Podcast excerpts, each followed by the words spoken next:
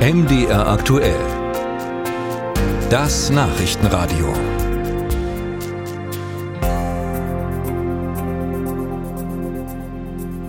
Der große alte Mann der amerikanischen Außenpolitik ist tot. Als Heinz Alfred Kissinger wurde er in Fürth geboren, als Sohn eines jüdischen Lehrers. Bekannt wurde er dann aber weltweit als Henry Kissinger. Und der ist jetzt im biblischen Alter von 100 Jahren gestorben. Und einer, der ihn kannte und eine große Biografie über ihn geschrieben hat, ist Wolfgang Seibold. Er ist Rechtsanwalt und seit 40 Jahren Gastgeber des deutsch-amerikanischen Dinners am Vorabend der Münchner Sicherheitskonferenz. Und mit ihm kann ich reden. Schönen guten Tag. Ja, guten Tag.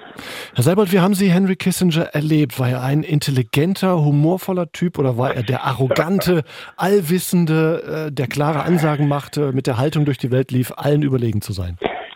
Henry Kissinger war ein überragender Intellektueller und ein Scharmbolzen par excellence.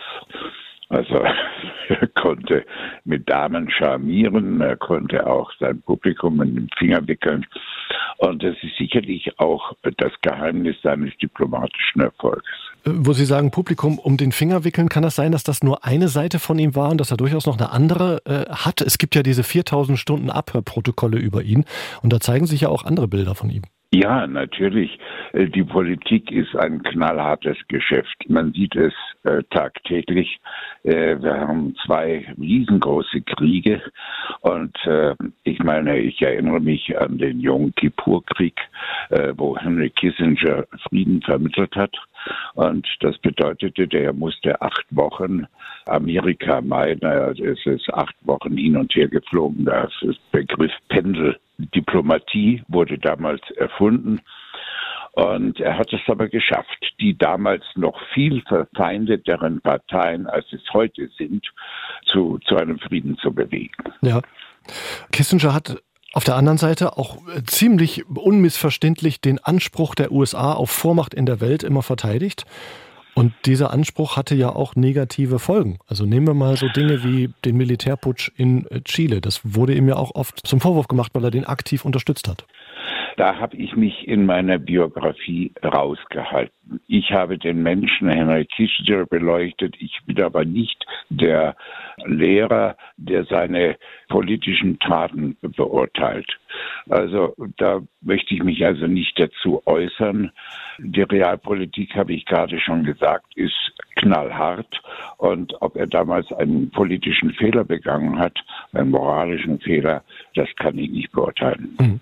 Hat sich sein Bild in der Öffentlichkeit im Laufe der Jahre gewandelt? Ich denke schon. Er war ein kluger Diplomat und er hat ja ungeheure Bücher geschrieben. Alleine seine Memoiren, das sind 4500 Seiten. Und ähm, er, er, hat nach Beendigung seiner Tätigkeit, das hat es ja nie gegeben in der amerikanischen Geschichte, dass einer gleichzeitig nationaler Sicherheitsberater war und Außenminister. Er hat beide Posten gleichzeitig bekleidet.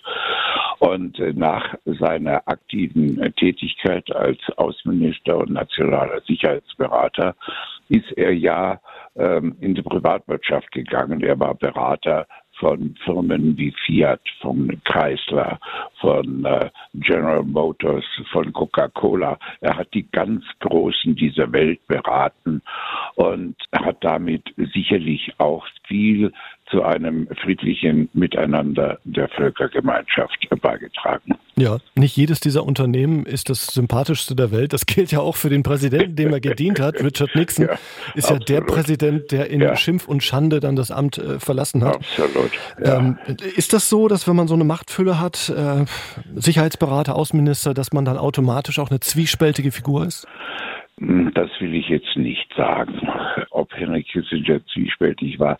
Schauen Sie, er musste ja, wie Sie gerade eingangs gesagt haben, als 15-Jähriger Deutschland verlassen. Er wurde in Deutschland als Judenkind verprügelt. Ja. Und er hat sich in Amerika gewundert, äh, wenn ihm Leute entgegenkamen, dass er nicht die Straße wechseln musste. In Deutschland war das leider Gottes der Fall. Die Leute wussten, er ist das Kind eines jüdischen Gymnasiallehrers und wurde verprügelt. Er durfte zu keinem Fußballspiel gehen seines geliebten FC Fürth.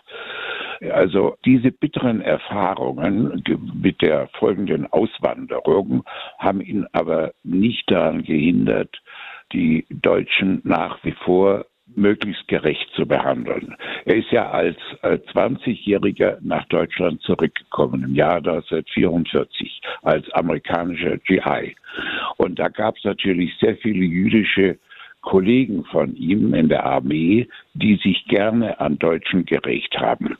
Und er hat dann gesagt zu diesen jüdischen äh, Kollegen von ihm, behandelt die Deutschen bitte nicht so, wie ihr von den Deutschen nie behandelt werden wolltet. Hm. Also das äh, bedeutet eine menschliche Größe, die ich höchst beeindruckend finde. Und wenn er diese menschliche Größe nicht gehabt hätte, äh, wäre er als Diplomat von streitenden Parteien auch nie anerkannt worden. Das ist die Einschätzung von Wolfgang Seibold, dem Autor der Biografie Henry Kissinger zum 100. Geburtstag, sein Leben, sein Wirken, sein Vermächtnis. Herr Seibold, ich danke Ihnen.